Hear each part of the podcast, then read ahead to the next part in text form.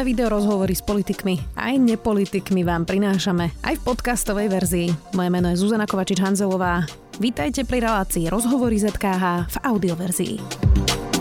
V koalícii sa opäť stupňuje napätie po tom, čo sa nedokázali nájsť v parlamente dostatok poslancov na vydanie Roberta Fica na väzobné stíhanie, sa opäť rozhorel konflikt medzi Igorom Matovičom a SAS. Olano tvrdí, že SAS bude tlačiť na predčasné voľby a že podmieni prídavky na deti zotrvaním vo vláde. Viac už s predsedničkou poslaneckého klubu SAS Annou Zemanovou. Vítajte. Ďakujem pekne za pozvanie.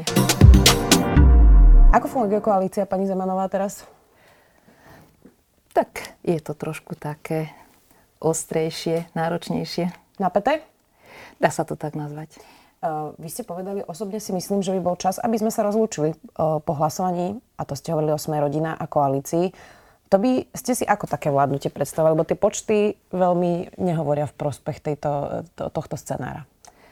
No, treba si na rovinu povedať, že tie počty už dlhodobo počítame pri rôznych hlasovaniach, či sú to reformné zákony, alebo aj iné zákony, alebo procedurálne návrhy. A veľakrát sa v parlamente počítame, že ako to dopadne, a musíme sa napočítať, či nás bude dosť bez Sme rodina. Čiže my už ten nejaký tréning v parlamente máme. No dobré, ale teraz odišli ešte dve poslankyne Olano, čiže už sa to znížilo aj o ne. Boris Kollár hovorí, že sa má ísť do hračkárstva, kúpiť si počítadlo. Po odchode strany by podľa neho teda zostalo 72 hlasov. Ako chce s týmto SAS vládnuť? Pýtal sa v opäť minút 12. Tak ono prosto to tak je, to je matematika. Bola by to teda menšinová vláda. Tak to si predstavujete, že by to bolo? Ja si myslím, že to je v prvom rade otázka na Eduarda Hegera. On je premiér, on manažuje túto vládu a vlastne musí sa on vyjadriť. Rozumiem, ale keď ste vyzývali na to, aby teda SAS nebola už v koalícii, takže ako by ste si to predstavili? Lebo inak ako menšinovú vládu to by asi nešlo. No, ja som nevyzývala, aby SAS nebola v koalícii. Sme rodina, prepáčte. Ospravedlňujem sa. Myslím si, že tá Sme rodina sa sama vypočuje, pretože v kľúčových momentoch a v kľúčových témach, ktoré máme v programovom vyhlásení vlády, veď kvôli tomu sme sa aj jedna z hlavných tém bola vlastne lepšie, spravodlivejšie Slovensko. A tu na Sme rodina dlhodobo sa vybočuje z nejakého spoločného náhľadu na to, ako by to spravodlivé Slovensko malo byť. No a v podstate oni sú tí, ktorí sa hrajú na tých akože dobrých, že oni môžu a snažia sa to vždy hodiť na Sasku, že ktorá je zlá, ktorá rozbíja vládu. Pritom to nie je pravda. My naozaj máme záujem, aby táto koalícia dovládla, aby sme splnili si všetky tie milníky. Nakoniec my sme za všetky reformy, ktoré boli v parlamente, hlasovali na rozdiel od Sme rodina. A nikdy sme pri hlasovaní nevydierali. Tomu ja rozumiem, ale bola by to teda menšinová vláda? Tak rôzne formy vládnutia sú, samozrejme, bolo by to náročné, ale tak je to vecou na premiéra Hegera, aby urobil poriadok v koalícii, aby nastavil pravidlá, aby aj urobil poriadok so Sme rodina. Vy ste práve vyzývali premiéra, aby zasiahol. On povedal teda, že pokračujete ako koalícia ďalej. Bol to celkom obsiahle stanovisko, ktoré poslal. V podstate message bol, že teda treba robiť reformy, a k tomu hlasovaniu nepovedal nič, len to, že je sklamaný. Tak to vyzerá, že premiér Heger teda nejako zásadne do tohto nevstúpi. Ja si myslím, že je správne, že neodkazuje nič cez médiá, že je to vec, kde si musia sadnúť lídri koaličných strán a v prvom rade si povedať, ako chceme pokračovať ďalej, či príde nejaký trest alebo nie. Ale uvidíme teda, ako premiér zareaguje na tých vnútrokoaličných stretnutiach. Aký trest by mohol byť pre Sme rodina? No napríklad, ako si povedzme pravdu, že pri takomto kľúčovom hlasovaní, ako je rozhodovanie o návrhu generálneho prokurátora, pri tom rozhodnutí, či poslanec Národnej rady Fico by mal byť vydaný na súdu na rozhodnutie, či by mal ísť do kolúznej väzby alebo nie. Že je to jedno z vlastne z takých kľúčových tém, aj ktorým Olano išlo do volieb ako protikorupčné hnutie, a teraz úplne sa ukazuje teraz, že naozaj my sme to hnutie najviac, ktoré je protikorupčné, tak vlastne tam Sme rodina zlyhala. A možno jeden z takých návrhov by mohlo byť, že by nemali mať právo na nomináciu riaditeľa SAS. Uh-huh. Tak uvidíme, ako to bude v koalícii, lebo asi to ešte teda predjednané nemáte. Čo je teda pre vás tá červená čiara? Kedy už by ste si povedali, že položíte na stôl, že by ste teda prípadne odišli z koalície vy? Červené čiary, myslím si, že boli opakovane definované a v podstate sme k ním stále čoraz viacej tlačení, čo sa mi zdá celkom neseriózne, hlavne zo strany ministra financií, kde nás tlačí do tých vecí, ktoré sme hneď pri vstupe do koalície povedali, že zvyšovanie daní je pre nás niečo, za čo nepôjdeme a že to je tá tzv. Pomyslená červená čiara a stále sme konfrontovaní s týmito nápadmi Igora Matoviča, ako by sme mali byť postavení pre túto otázku, ako keby to bola nejaká hodnotová otázka, ale povedzme si, hodnotové otázky sú tie, ktoré máme v programovom vyhlásení vlády, ale samozrejme sú to aj niektoré tie línie, za ktoré už SAS bude vážne rozmýšľať, že prečo nás stále tlačia do tejto pozície. Dobre, tak teda dane, tomu rozumiem. Igor Matovič trvá na tom, že SAS podľa neho podmieni svoj pokus zmeniť jeho prídavky na deti s otrvaním vo vláde. Ono by to mohlo byť aj na koaličnej rade, hoci zatiaľ to tam teda nikto oficiálne nevidel. Podmienite toto s otrvaním vo vláde, aby ten nápad Igora Matoviča, alebo ten návrh, ktorý sme ešte teda podrobne nevideli, ani s tým, že odkiaľ tie peniaze chce vlastne zobrať, bude to tak, ako hovorí Igor Matovič, že budete podmieňovať zotrvanie vo vláde práve týmto? Viete, to je to, ani my sme ten návrh nevideli. A práve preto si myslím, že dnes o tom hovorí takéto nejaké kategorické vyjadrenia, je taká hra na mačku a myš. Považujem to za veľmi neférové a neseriózne, že vlastne vôbec je tu alternatíva, že by mohlo byť niečo predložené tak vážneho, ako je zmena štátneho rozpočtu a zmena daňovo-odvodových zákonov do vlády bez toho, aby ministri sa mohli zoznámiť s legislatívnou podobou týchto zákonov a následne poslanci, keďže sú ambície ísť do skráteného konania, tak si myslím, že je to veľmi neseriózny postup.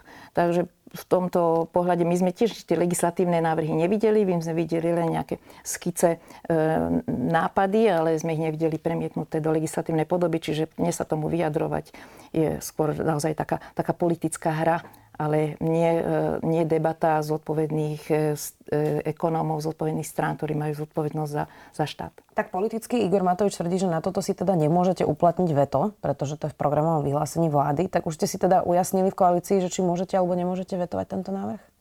Nevieme, aký návrh. Hej. Akože v programovom vyhlásení vlády máme napísané, že ten daňovo-odvodové zaťaženie musí klesať a ak by došlo k nejakému navýšeniu niektorých daní alebo prípadne aj nejakej novej dani, na ktorej ak by sme sa zhodli, tak pri primeranom objeme balíku by museli sa nejaké iné dane znížiť. Samozrejme, ten daňovo-odvodový bonus je istá forma zníženia daní, avšak nie je rovnaká pre všetkých a nie je to určite v tom objeme, ako sa počíta s tým nárastom daní. Čiže tá matematika zatiaľ nesedí a čakáme na to, s čím prídu. Ja som veľmi sklamaná, že ministerstvo financií vytrháva takúto dôležitú reformnú časť z balíka, o ktorom sme boli pôvodne dohodnutí a tá dohoda zatiaľ nikto nezrušil, že na júnovej schôdze budeme príjmať zásadné aj ústavné zmeny, napríklad zákon o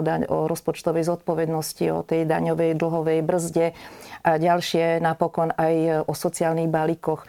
Že vlastne budeme dovtedy rokovať, že na tej júnovej schôdzi by mal byť ten prelom, kedy by malo dôjsť dohode. Teraz sa časť z toho balíka vytrháva a nepovažujem to za férové. Zacitujem Igora Matoviča. SAS nevydrží dlhšie ako jeden rok v kľude v nejakej vláde. Rok vydržali v Radičovej vláde, položili ju. Rok vydržali v Matovičovej vláde, položili ju. Rok vydržali v Hegerovej vláde, položia aj tu. Alebo sa budú minimálne snažiť. Peter Pčolinský zase napríklad povedal, že teda nevidí zmysel takej koalície, ktorá by sa nevedela dohodnúť na pomoci ľuďom v situácii, keď rastú ceny energie a potravín. A Sme rodina teda vyzýva hlas, aby hlasovali za tento návrh. Ak by to prešlo bez vás s hlasom, čo budete robiť? Viete, oni robia všetko preto, aby SAS bola tá, ktorá bude dávať nejaké kategorické vyjadrenia, ale my musíme povedať, čo my chceme. My chceme pomáhať ľuďom, my úplne ochotne zahlasujeme za pomoc ľuďom, aj kľudne, keď bude dvojnásobný ten balík jednorazovej pomoci, pretože naozaj nadpríjmy, ktoré budú v štátnom rozpočte za tento rok, tak budú veľmi vysoké a ak sa štát bude schopný podeliť s ľuďmi a zacieliť tú pomoc tým ľuďom, ktorí ju potrebujú, za toto ochotne zahlasujeme. Aj sme navrhovali, aby tento balík išiel samostatne, tá jednorazová pomoc, kde teda budú mať našu 100%, kde bude naša 100% podpora. No a tie ostatné veci, to nejde, to sú vlastne zákony, ktoré sa budú platiť dlhé roky dopredu a bolo by naozaj nezodpovedné zo strany, ktorá si dáva narad tým ekonomická zodpovedná strana, čo sa týka aj týchto ekonomických vecí, aby sme takúto dieru do rozpočtu do budúcna pripravili ďalším generáciám. Reálne dopadne to tak, že vy pred svojimi voličmi nebudete sa to hlasovať, poviete presne toto, čo ste teraz hovorili, ale koalícia to schváli s hlasom a pôjdete ďalej, čiže vlastne v podstate fakticky sa ako keby nič nemení. Uvidíme, čo bude. Zatiaľ legislatívne návrhy predložené neboli, čiže hovoríme čisto v nejakej hypotetickej rovine. Ak nejaký návrh zákona príde do parlamentu zo strany našich koaličných partnerov, tak určite pred akýmikoľvek nejakými radikálnymi riešeniami sa budeme snažiť o to, aby sme opravili návrhy, ktoré by tie zákony nastavili tak, že budú udržateľne, finančne udržateľné a tak, že budeme môcť za ne zahlasovať. My chceme byť v koalícii, chceme dokončiť vládnutie tejto vlády spolu s našimi koaličnými partnermi, aj zo Sme rodina, ak vlastne oni zmenia ten svoj narratív a zostanú s nami, je to na nich, lebo oni už v podstate sú tí, ktorí sú jednou nohou preč a ktorí by boli najradšej, aby táto koalícia skončila. My chceme zostať, chceme dokončiť tie reformy a tie sľuby, ktoré sme voličom dali, keď sme túto koalíciu skladali. Nehráte so slabšími kartami ako napríklad Boris Kollár, lebo vy už asi svojim voličom nebudete vedieť vysvetliť ďalší pád koalície, v ktorej je SAS. Tak nemá prosto lepšie karty Boris Kollár ako vy? Je pre mňa nepochopiteľné, že predseda najsilnejšieho hnutia Igor Matovič má stále takú vysokú mieru akceptácie voči excesom nášho koaličného partnera Sme rodina a veľmi takú nízke pochopenie pre najstabilnejšieho partnera v koalícii, pretože, jak som povedala, SAS je tá, ktorá zahlasovala, vždy podržala v tých kľúčových momentoch aj hnutie Olano zákony a nevydierali sme. Na rozdiel od Sme rodina, lebo si povedzme pravdu, Sme rodina napríklad podmienovala hlasovanie o súdnej mape tým, že prejdú balík stavebných zákonov. Ak by nebodaj neprešiel, tak nebudú hlasovať za súdnu mapu. Čiže to bolo vyslovene z ich strany deal a v okamihu, kedy neprešiel vlastne jeden bod z návrhov ohľadom zriadenia úradu, stavebného úradu, tak predseda Kollár bol ochotný položiť súdnu mapu, celú reformu. Až teda som prišla s riešením v tom danom strese, v tých okamihoch som našla ja východisko pre nich, ktoré teraz sa zrealizuje možno v tomto týždni pri hlasovaní a teda boli ochotní zahlasovať za súdnu mapu. Čiže nie my sme tí, ktorí vydierame a ja som smutná z toho, že predseda hnutia Olano toto nevidí a že aj tak sa nádejam, že aj premiér Eduard Heger bude trošku principiálnejšie, aspoň teda v rokovaniach zo Sme rodina. Možno tie rokovania aj prebiehajú. Ja o nich som informovaná. Dá sa byť principiálnejší, keď počty hovoria v prospech Borisa Kollára? Aj presne to, čo som hovorila o páde vlády, to tiež hovorí v prospech Borisa Kollára. Tak on vlastne vyzerá, že je v pozícii, že si s vami všetkými môže robiť, čo chce. No neviem, my máme 19 poslancov v klube, oni 17, tak myslím, že my sme silnejší poslanecký klub ako on. Takže myslím si, že tie počty hrajú v prospech nás. Na otázku, či by sa malo hlasovanie o balíku pomoci spojiť s vyslovením dôvery vláde, Boris Kollár povedal práve v Open Minute 12, nech to navrhne šéf SAS Richard Sulík. On má skúsenosti s povalením každej jednej vlády, v ktorej bol. Ešte som nevidel vládu, v ktorej by Sulík bol a nepovalil ju. Možno by to bolo celkom zaujímavé. Tak dajme bokom teraz ten politický narratív tohto. Viete si predstaviť, že ak by k tomu prišlo, tak by sa spojilo takéto hlasovanie o týchto daňových veciach Igora Matoviča s vyslovením dôvery vláde? To je naozaj veľmi vtipné toto hovoriť zo Sme rodina, ako stále sa snažia podsúvať, že my sme tu na nejaký rozbíjači koalície, pritom je to presne naopak. A som presvedčená, že Eduard Heger toto nespraví. Nemôže dať takéto hlasovanie žiaden z koaličných lídrov. Môže to urobiť jedine premiér. A som presvedčená, že Eduard Heger nič takéhoto spájať s vyslovením dôvery nebude. On si je vedomý, on chce, aby koalícia pokračovala. On na seba prebral to bremeno, ten záväzok toho, že sme v veľmi náročnej situácii. Tie 2 roky, ktoré boli veľmi, veľmi náročné roky a chce, aby sme dovládli, chce, aby sme vlastne maximálnej miere naplnili tie veci, čo sme ľuďom slúbili. Takže som presvedčená, že toto na 100% Eduard Heger neurobí. Ako sa dá takto ďalej fungovať? Z tohto, čo sme si tu vlastne načrtli počas tohto celého rozhovoru?